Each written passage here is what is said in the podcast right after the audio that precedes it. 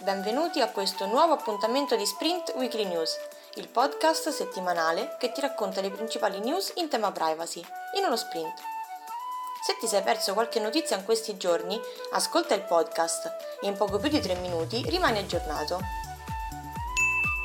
Il Comitato Europeo per la protezione dei dati ha aggiornato le raccomandazioni precedentemente rese a seguito della sentenza della Corte di Giustizia UE sul noto caso Schrems II per aiutare gli esportatori di dati a gestire trasferimenti leciti di dati personali nei paesi extra UE, nonché a valutare il diritto e la prassi dei paesi terzi destinatari al fine di verificarne la conformità alle linee guida europee.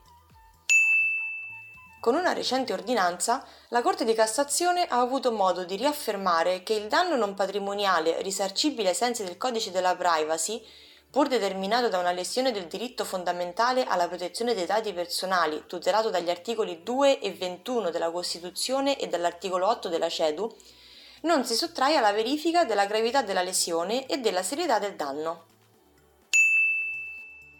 Il Garante per la protezione dei dati personali, con un recente provvedimento, ha ribadito il principio che non è possibile monitorare la navigazione internet dei lavoratori in modo indiscriminato e che, indipendentemente da specifici accordi sindacali, le eventuali attività di controllo devono comunque essere sempre svolte nel rispetto dello Statuto dei lavoratori e della normativa sulla privacy. Un sindaco, come affermato dal Garante Privacy, per denunciare situazioni di degrado presenti nel suo comune, non può pubblicare sulla propria pagina social immagini e video idonei a rendere identificabili i soggetti interessati, tra i quali minorenni, disabili, persone disagiate o presunti autori di trasgressioni, fornendo, in alcuni casi, anche dettagli riguardanti aspetti particolarmente delicati della loro vita, senza che ciò possa dirsi corrispondente ad un interesse pubblico o sociale rilevante. Dopo le misure tecniche adottate dalla società PagoPA, il Garante per la protezione dei dati personali ha espresso parere favorevole sull'utilizzo dell'app Io come strumento a disposizione degli interessati per recuperare le certificazioni verdi COVID-19. La Corte di Giustizia dell'Unione Europea, con una recente pronuncia, ha affermato che, in presenza di determinate condizioni, un'autorità nazionale di controllo può esercitare il suo potere di intentare un'azione dinanzi ad un giudice di uno Stato membro in caso di presunta violazione del Regolamento generale sulla protezione dei dati, pur non essendo l'autorità capofila per tale trattamento.